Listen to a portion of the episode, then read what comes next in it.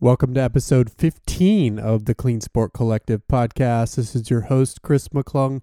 I'll be joined today for this interview by my co host, Kara Goucher, as we interview track and field and marathon legend Frank Shorter to talk about his perspectives on the topic of clean sport. Frank is a man who should need no introduction, but in case you don't know his name, he is the only U.S. runner to ever receive two Olympic medals in the marathon distance, including one gold that he won in the 1972 Olympics in Munich, and then he also won silver following that in 1976 in Montreal, where he finished actually behind an East German runner who we would later find out was a part of a state sponsored doping program. So ultimately, Frank should have two gold medals in the marathon, but was never officially awarded that second gold medal. So he has a perspective on doping as an athlete and also has a perspective on do- doping as someone who has been an activist against doping after his career ended. Frank became a lawyer and graduated with a JD from the University of Florida and then went on through some interesting turns of events to help form and eventually run the U.S. Anti Doping Agency. So, in this part one of a two part interview, we're going to first get Frank's perspective on his career as an athlete as well as those two Olympic experiences, including what it was like to lose out on that second gold medal to what would eventually be determined was a drug cheat. And then we'll begin talking about the formation of USADA and his role in that, and in this interview with an absolutely unbelievable and fascinating story about how all of that came to be. So you'll want to listen all the way to the end. And then we'll have part two of this interview coming up in several weeks as we continue the discussion with Frank. So, with that as an intro, let's jump into the conversation. Welcome, Frank Shorter, to the show, living legend. How are you doing today, sir? Oh, I'm doing I'm doing great. I this is a subject uh, about which I like to think I know a little bit, um, and. Uh, I've been there from the start, and I'm always willing to talk about it to people who are really interested in finding a solution to this drug and sport problem. Well, that's what we're interested in, and we're glad to have you on to talk about it because you have a unique perspective on the topic from a lot of different angles. So we're excited to get to that. Before we get there, though, we wanted to do a little bit of an intro just to let those that may not know you know who you are. I was in Austin, Texas this morning I told somebody I was interviewing Frank Shorter, Shorter and they said, Frank who? That's all right. And this was a marathon runner, uh, and so I said, the, "What do you the mean?" Same you guy, the same guy was involved in a group that brought down someone they would know in Austin, Texas. there you go. Okay. There you go. Perfect. Okay. Oh, we'll okay. get to that story in a second.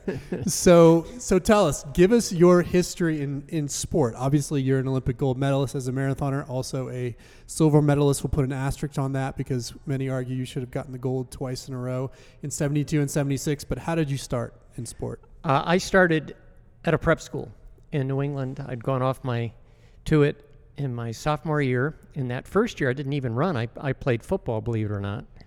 And uh, I was pretty shifty and, and pretty fast, but once they got their hands on me, I was down.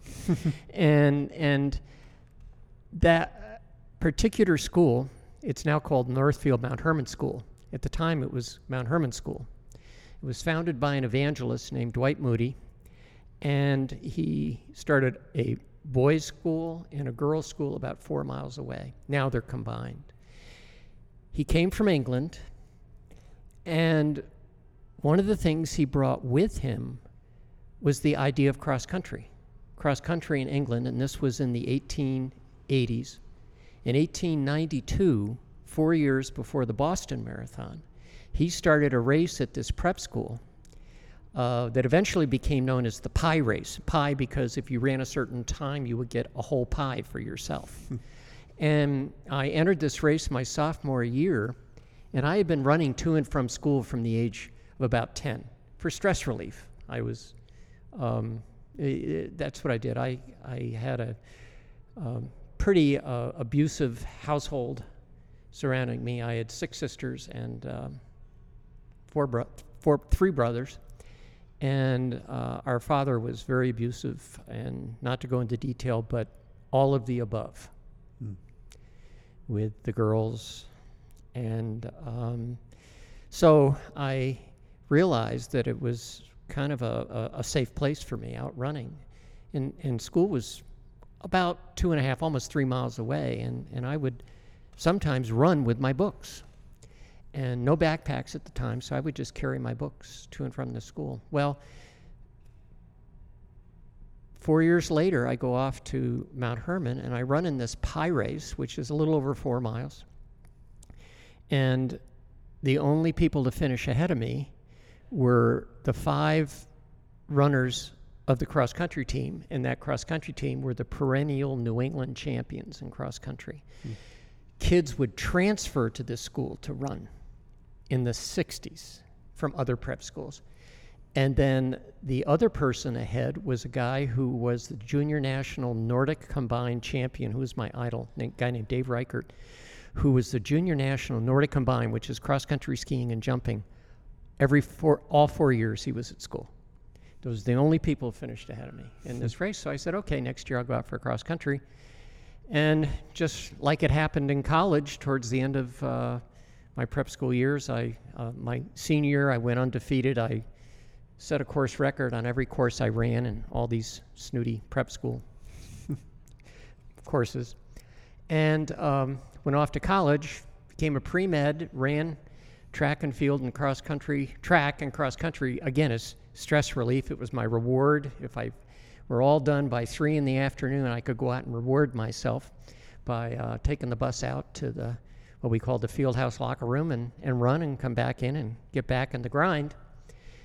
The end of my senior year, my senior year uh, was when the curve started to sort of become exponential, as, as I would say. Um, in the national cross country uh, race my senior year, I finished 19th, which was an All American. Then by indoors, I finished second in the two mile. And then outdoors, uh, I started to run twice a day for about two months because I finished things ahead in my senior project. My paper was done. I was ready to graduate, so I started to train a little more. And I won the NCAA six mile, 10,000 meters, and finished second in the three mile, 5,000 the next day. So I said, oh, okay. And then went to the national meet, made my first international team, roomed with Steve Prefontaine and Kenny Moore after that, who, again, people who know track and field history um, know that. And again, it just kind of took off from there. Went from there. How did you go from th- from a 10K champion in college to a marathoner? What was that transition like? Um, I went to Florida.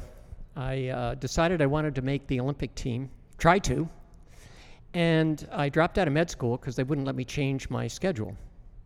I'll never forget going into the dean and, and, and telling her that, um, you know, I was a pre med psych major in college and I knew staying up for 140 hours in a row wasn't the best way to learn. Um, that was well established learning theory. And she sort of looked at me and said, No, no, we can't do this. And I, I said, Why? She said, Because that's not the way I did it. I like to think that I then went to Florida to train.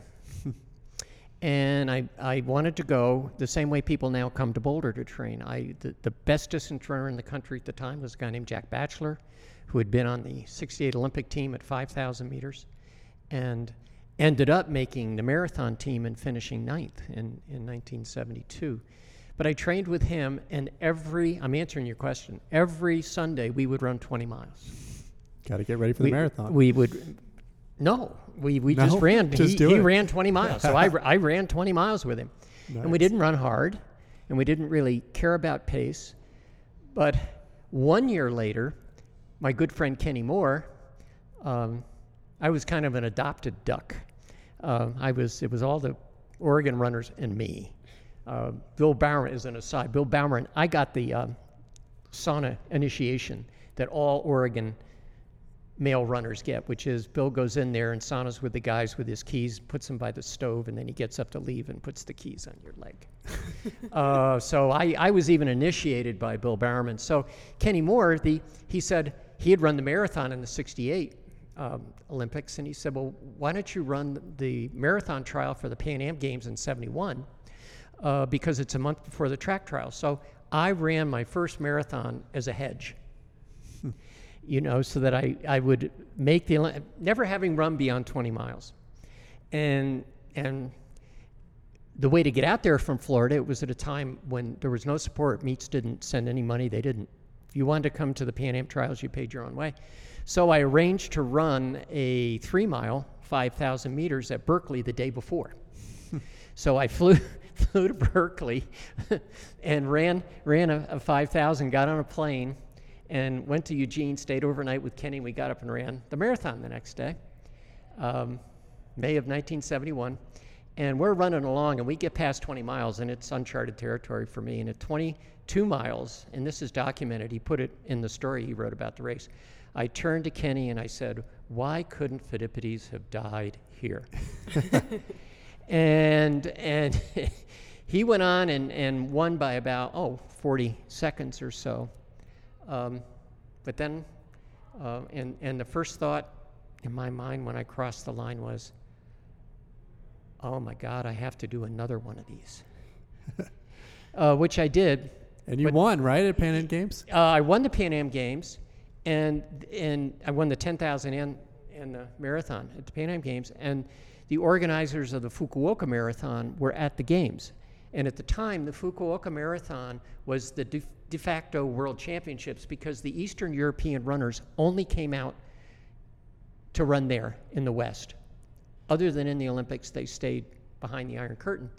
So it really was where everybody showed up. So I got invited there and uh, won and uh, that was which you won that one four times. Yeah, yeah, I ended up winning that four times. Tell um, us a little bit about training back then, because I've been told like urban legends about your training back then, and talk to us too about.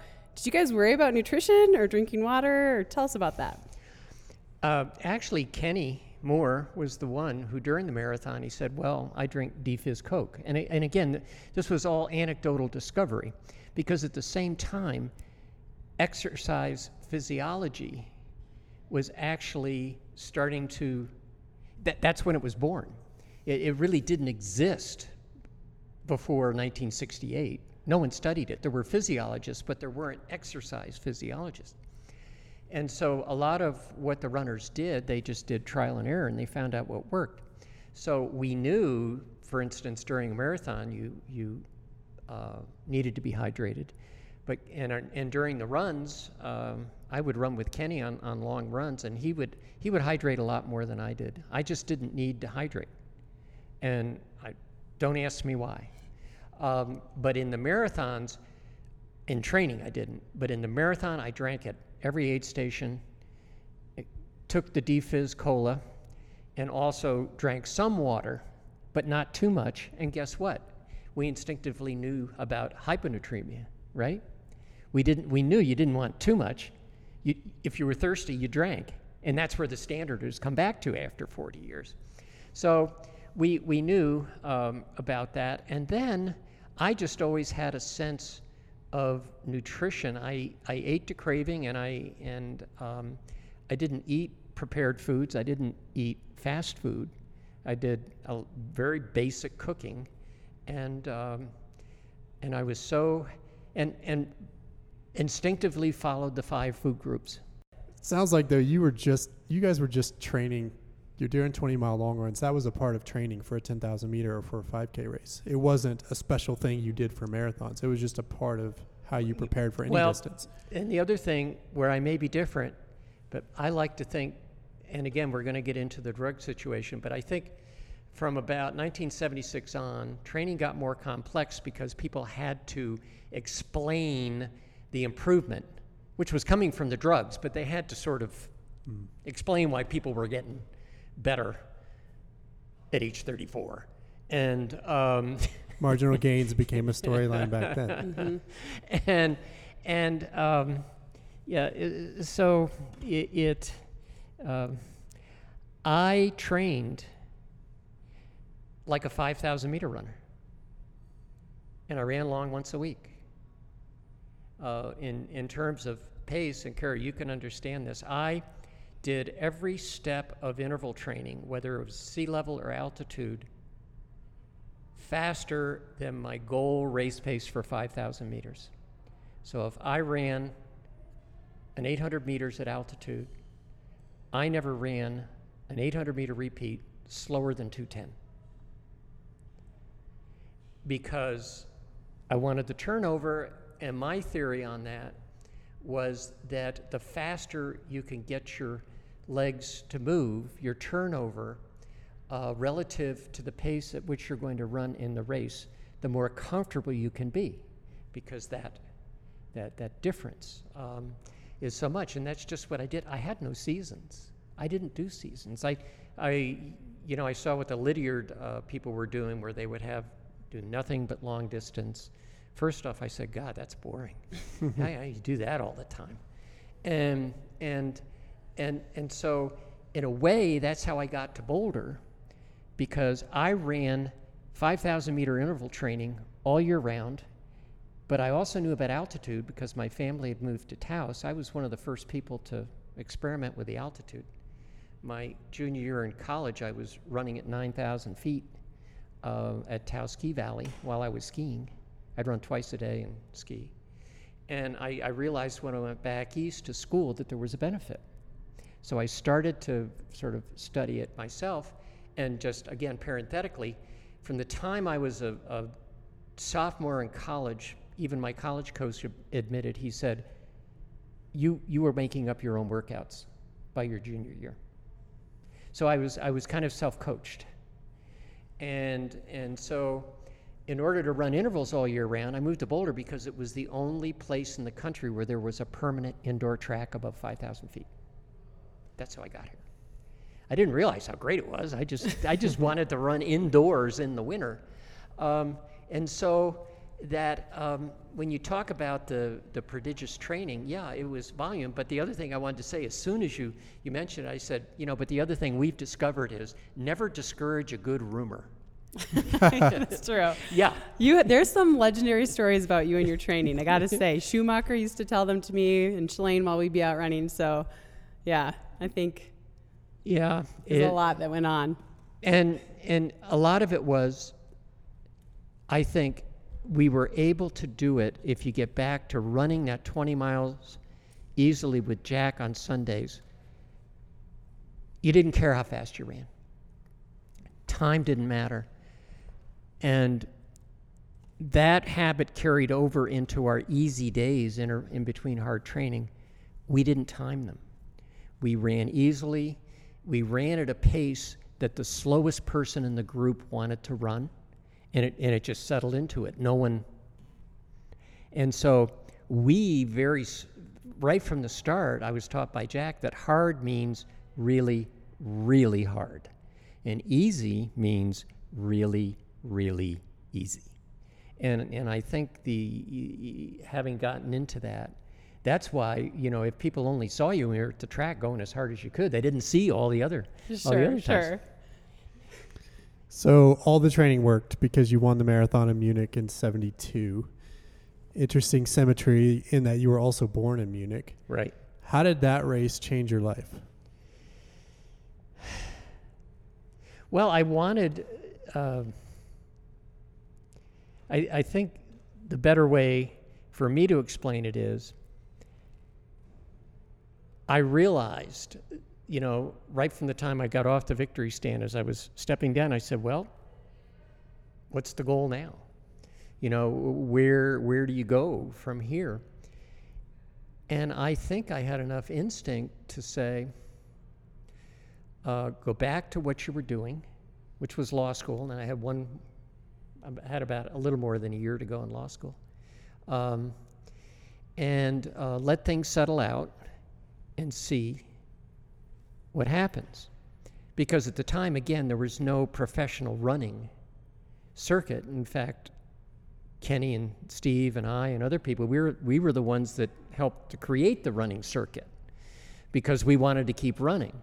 And I wanted to keep running and I wanted to see if I could go back to another Olympics. But I also knew almost immediately there was no path there and and if you're brought up in, in sort of uh, a pattern where the career, if you want to think of it as a ladder, and you're supposed to keep going up the ladder and going up the ladder, there was no career ladder for a runner.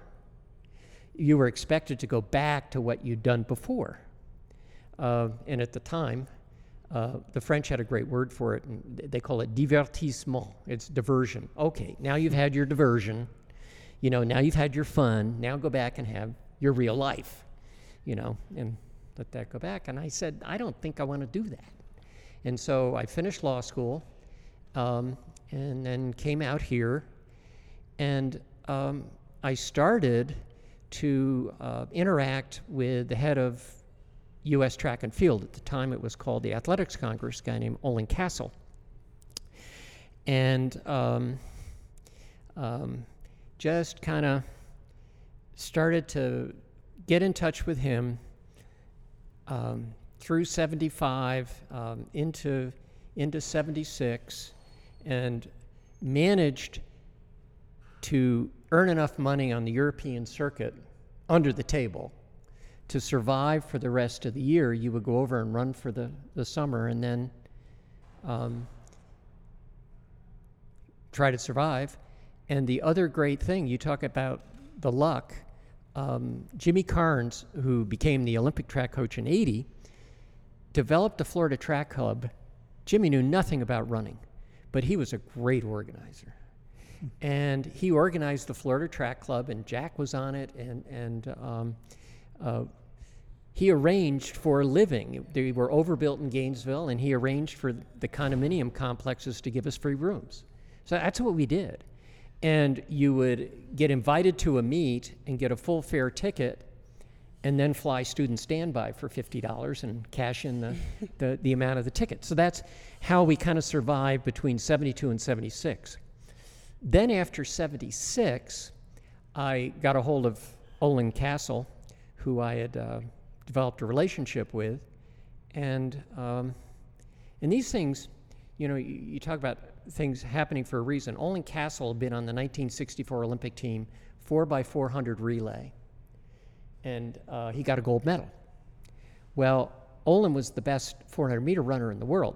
Came out of rural Kentucky, changed his name, went to the University of Houston, you know, total rags to glory story. And uh, he was hurt, and he was like the fifth man on the team. And the Olympic track coach in 64 happened to be my college coach, who put Ollan on the relay. Ollan gets his gold medal. And his story is after the 76 Olympics, I wrote him a letter. Um, um, and he says, I, I remembered it a little differently, but basically, he always comes back to that letter. He says, "Yeah, you, you wrote me this letter, and basically, you, you said you wanted to talk about you know doing an endorsement, and you had some plans and things like that, and you said in the letter that my coach Giegengack had told me that I could trust him. it wasn't. He told me that he'll tell you that you can trust me, and so we got together and we did." Um, the first endorsement of a product through a three way deal. And I'm telling the story because there's, there's sort of a progression that goes along here in how we opened up the sport for prize money. So I read through, I was a lawyer, passed the bar in Colorado, and I'm reading through the Olympic rules, and Rule 52 said that national federations, national Olympic committees, could have trust funds to which one could donate or a corporation or somebody, and money could come out for living, training, medical expenses. And I looked at that in legal ease. I said, I don't see any distinction between that and an individual trust. So I went to Steve Bosley, fast forward Boulder Boulder, and Bob Stone, who was one of the, he wasn't my law partner, I worked for them, a fellow named Joe French, who's still the Boulder Boulder uh, attorney. And uh, I went to them with the idea, and and um, um, a three-way deal was made. The U.S. Track and Field through Ollan Cassell would have a contract with Hilton Hotels to provide an athlete to do a commercial for the Olympics. That would be me. I had a separate contract with Hilton Hotels for developing menus, health mark menus, and courses around some of their hotels, which we did. I had a lady come up to me when I was back in, in Falmouth and said, Oh, yeah, I remember that menu, and I ran those courses. so we did a three way deal. So technically, I wasn't receiving the money for the endorsement for doing the ad. And so that, that was the first one. And um, after that, and it worked out well for the Athletic Congress in Ollan Cassell, then came the um, idea of putting my name on an enterprise that I formed, capitalized, and worked at, which would have been the stores and the clothing company. And I said, if I'm doing all that, why can't I put my name on it? I mean, it's my company. You know, I put my money in it. I'm on the line at the bank. You know, why can't I have my name on the store? That's how that happened. Then, fast three or four years later, in 1981, um, that's when I really remembered this idea of, of the trust fund for the U.S. Olympic Committee, and I got a hold of Ollan Cassell and said, you know, uh, we want to send you a, a proposal for um, an athletes trust fund. And Bob Stone and I, I never forget, it was back in the days of the mag cards where you had to go down and, you know, Fortran and type in the mag cards and put in the computer. And I never forget the mag cards always come back and say, Didn't you mean to do this? you, you know? and you go, Yeah, yeah. So we sent a proposal uh, to U.S. Track and Field, the Athletics Congress, and um, they approved it. He approved taking it over to internet to the um, international IAAF, the International Track Federation, because they were looking for a solution. Because by 1981, the Eastern Bloc countries were totally supporting their athletes, and they realized they were in big trouble. Um, and so um, they approved it, and the idea was the Western athletes could have a trust fund, and the Bank of Boulder was the first bank that had these trust funds and you could take it out on a schedule that gave you no more benefit than everyone knew the Eastern Europeans were getting. That was the argument. And the IAAF bought it because they were looking for a solution. Hmm. So again, it's been um, that, that um, sort of progression. And even now, some of the foreign athletes want to keep their money in a trust, even though I don't think anyone's trust was ever audited. I don't think there was, it just eventually went away and it opened up. But some of the athletes still want to have their money in a trust fund because if it goes home, their federation takes it. You're talking about the professionalization of the sport, which, as you referred to in your autobiography, came for ill and for good, because obviously it allowed athletes like Kara to make a living off of this at some point, but it also brought people to the sport or nefarious deeds to the sport. Sure. Ways to get to that money that weren't fair. So, what was your ex- first exposure to feeling like somebody was taking shortcuts? Um, we knew, um, again, not to go, you know, into, you know, it's in a way, it, I'd rather speak about the procedure than someone who might have been doing it. Yeah, other, other than Cierpinski. Yeah, it's the blood doping. We knew. Hmm. Uh, the Finns, the Finnish the way I always put it was in 1970, what is known, in 1970, there was a average steeplechaser from Finland named Kuha. And he was anemic, so Finnish doctors essentially did what was blood doping, took out his blood, spun it down, and put it back in. Lo and behold, right after they do it, he breaks the world record for the steeplechase. So the way I always described it was, therefore, those doctors said, "Oh, we better not ever do this again." uh, right. Right. right. right. And so what happened? Right. Blood doping happened, and I, I think that's when we, that's when we really kind of knew, and we also knew the steroids helped, but th- the the difficulty there was it took a long time before they were declared illegal. But that that gets around to the point of did any federation in charge, all the way up through the International Olympic Committee, really want to solve the problem, or did they just want to put all their time and effort into appearing to solve the problem? Right. I'm curious. In '72, you ran the 10K and the marathon. You set an American record in the 10K, correct? Yes. What did you run? Just out of curiosity. 2751. And then you ran the marathon a few days later. I think, yeah. Yeah. Just want that to sink in for Yeah, everybody yeah, because and that's you not had- how and- and athletes you do had- and it one now. and one. Oh, I but I Right, I, right. I ran 27:58 in a trial race. It was a trial on Friday, the final on Monday. I ran 27:58 on Friday and 27:51 on Monday, and I think it was eight days later I ran Yeah, the marathon. I mean, this is what athletes do now. We focus on one thing. Um, so I just want to put that out there. That's very impressive. But at that first Olympics you competed in, did you think, were you worried about someone being doped or were you just like, I'm just here to do my thing and that wasn't something that was crossing your mind? yeah, I, I I knew it hadn't gotten into the the long distance events yet, um, and and yet there there was kind of this thought, but I I honestly felt that the track racers who might be doing it, it wasn't at a time yet when they people were making the leap up to the marathon distance. You know, you didn't have 10,000 meter runners going to the marathon. I was really one of the first. Uh, marathoners until 72 were basically specialists. And so I think I felt a little secure. It, it, it- I just didn't, I thought there was uh, more of a difference than there is.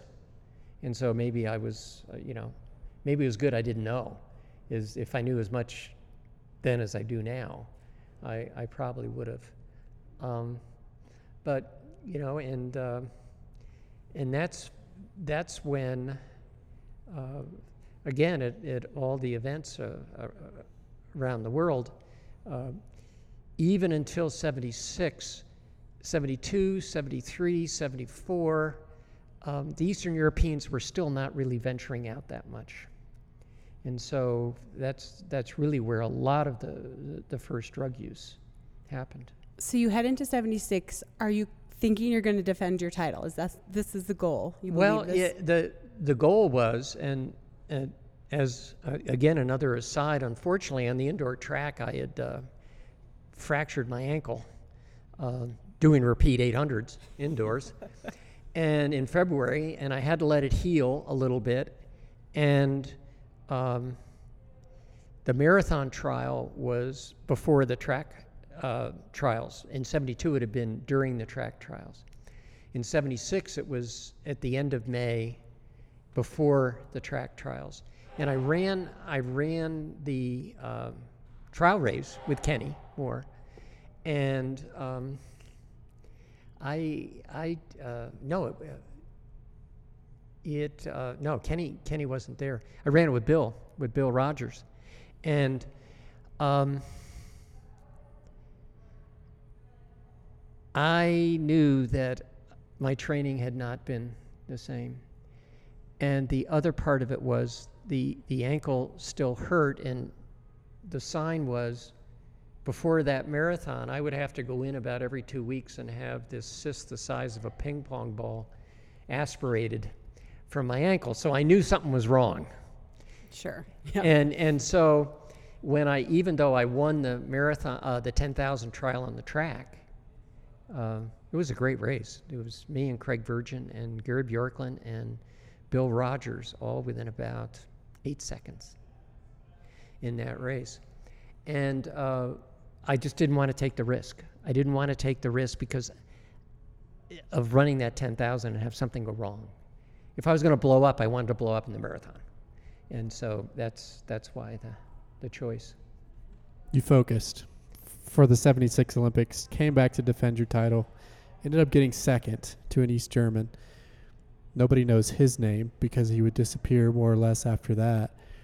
There's a moment in your autobiography where you say, For an instant, our eyes met. This is in the race. And he turned around and just soared away. Yeah, it was about three miles from the end, and it was coming up the, the, the avenue towards the Olympic Stadium. Um, and I was coming back on him. And uh, he, he got about a 200 meter lead, and I got back to within 50 meters, and he just turned around and saw me and turned around and took off. And then you got to the stadium, and he was still running laps when you finished. Like he had. Well, he didn't know how many. He didn't know where the what he was supposed to do once he got there. He ran an extra lap. so I was standing at the finish line waiting for him when he when he came back around. But you know, you have to find some humor in it. And you know, in '72 there was a, a high school kid imposter who dressed up in a uniform and rode on the back of a golf cart and jumped in and ran down in the tunnel and got out on the Olympic Stadium ahead of me, right?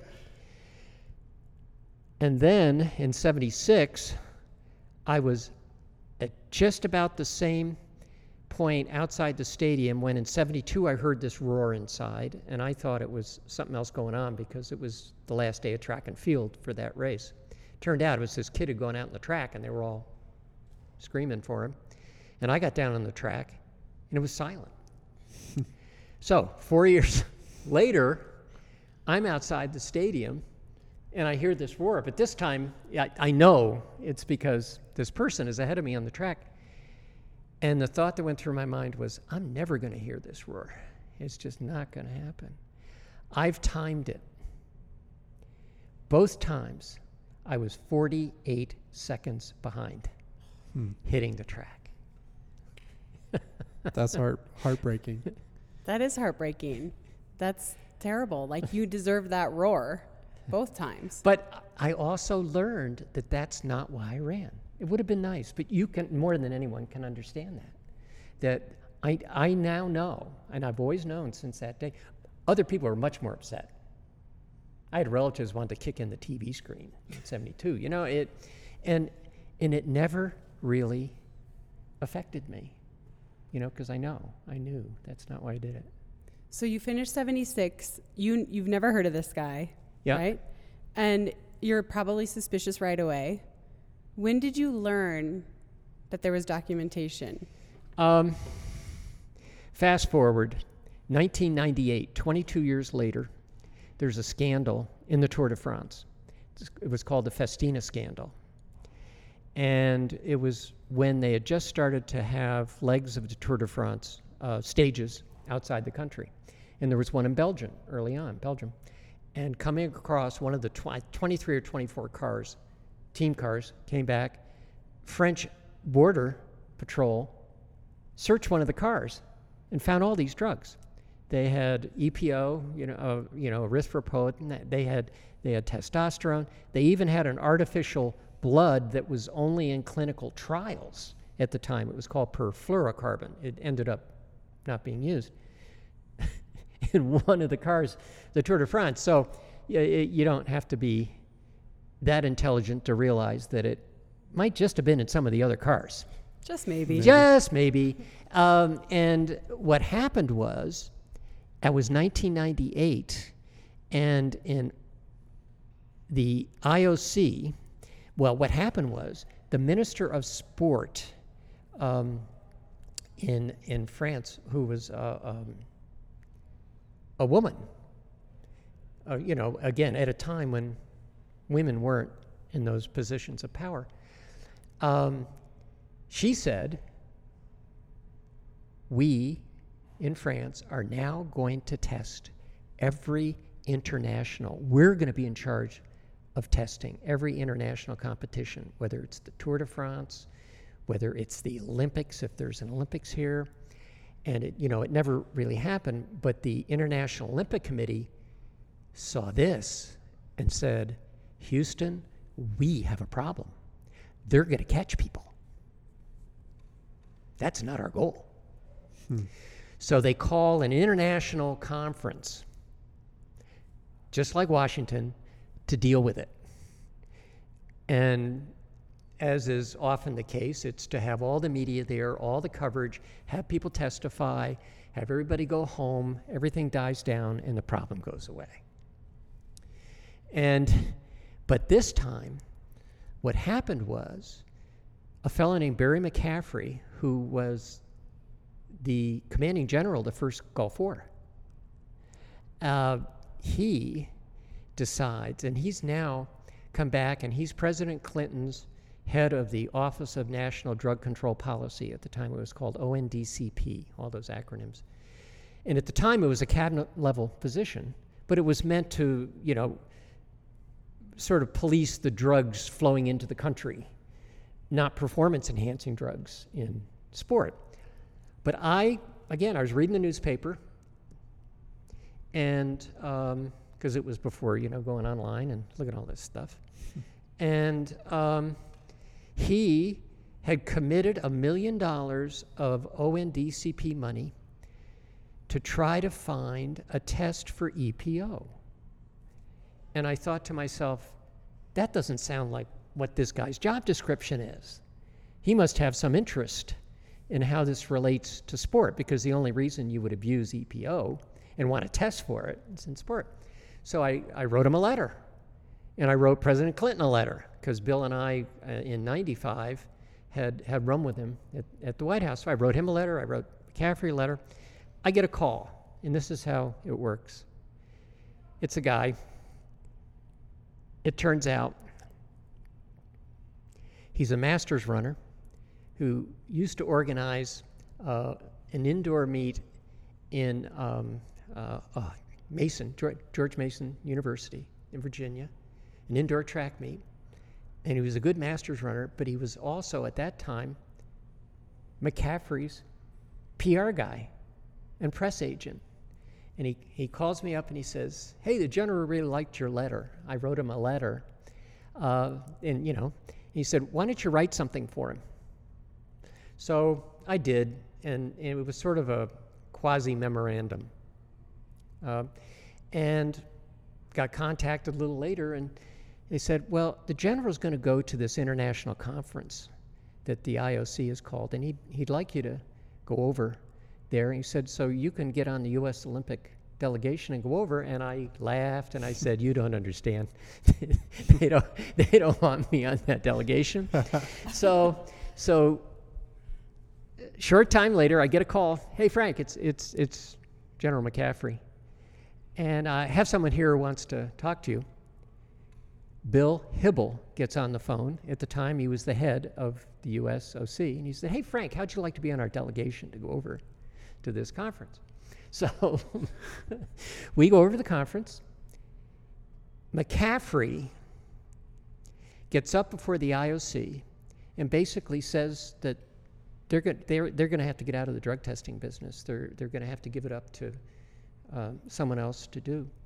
And the executive board is very polite to him and says, Oh, okay, thank you very much, thank you very much. That entity that has any um, uh, oversight of us, uh, yeah, they might do something if it existed, but it didn't. There was no entity over them right. that could have any influence on them. So it was sort of thank you very much, and came back, and that's when John McCain got involved he had also contacted me, and, and I'm not the only one probably involved here, but I had written an op ed piece for the LA Times on this as this was being put together. And he had read it, and he had his office contact me. So after we come back, McCa- McCaffrey holds Commerce Committee hearings, and I testified at those hearings, and they invite some people from the USOC to come, and other people go and testify, and they, you know, again, thank you very much, and we're going IOC didn't even send anybody. Okay, they go home. Short time later, McCaffrey uh, uh, calls over Juan Antonio Samaranch. This story is, I've, I've told this before, but it's sort of not true public knowledge, and I don't know if you heard it before. And he calls over Samaranch, who I always joked flew over in the private jet that he didn't fly in because he didn't live like royalty. so he, he, he flies over, goes into the nondescript federal office building next to the White House. No one knows he's there. Sits down. McCaffrey hands him an outline and says, This is a new independent drug testing agency. And the U.S. Olympic Committee is going to come up with this idea, and this is what it's going to be. And they can have their task force. They can meet for ten months, and um, decide, and they can put their name on it. And if they don't do this through the Commerce Committee and Je- uh, McCaffrey, I mean McCain, John McCain, the IOC will lose its tax exempt status for all income from the Salt Lake City Olympics. Mm. There you go. That's how USADA got created. Leverage. That Wow. is incredible. Yeah. Wow. So you were a big part of that. Yeah, and, and I've always, I, but again, I, I'm one of those people that I waited, you know, till now. You know, now I feel very comfortable telling this story, especially, you know, in John McCain's memory. You know, and, and especially at this time where you talk about bipartisanship. you know, there was this common goal, and without him, it wouldn't have happened. Why? Why you specifically? Why did you not use your voice when you knew in '76 that that guy did it the wrong way? That crossed in front of you 48 seconds. I think you said. Why didn't you? Why did you take so long to speak out? because I needed. Oh, and that gets back to the story. Werner Franke, who was the West German cancer doctor, uh, whose wife had actually defected from East Germany and couldn't make the discus team in East Germany because she wanted to be clean and made the Olympic team from West Germany. He was married. And um, um, he got very involved in this when the wall went down in 89. It took nine years. So the wall goes down in 89, and we get all this evidence. Uh, there's all this evidence they get from the Stasi, who was overseeing their drug program. Um, and they kept meticulous re- records. And they actually had, um, I don't know, if auditor, investigators, whatever it is, go through all these records. And there would be two people, and they would go through documents and they would authorize the, you know, they would hand stamp the pages and initial them to make sure this is the entire thing that we had, and we read it and confirming.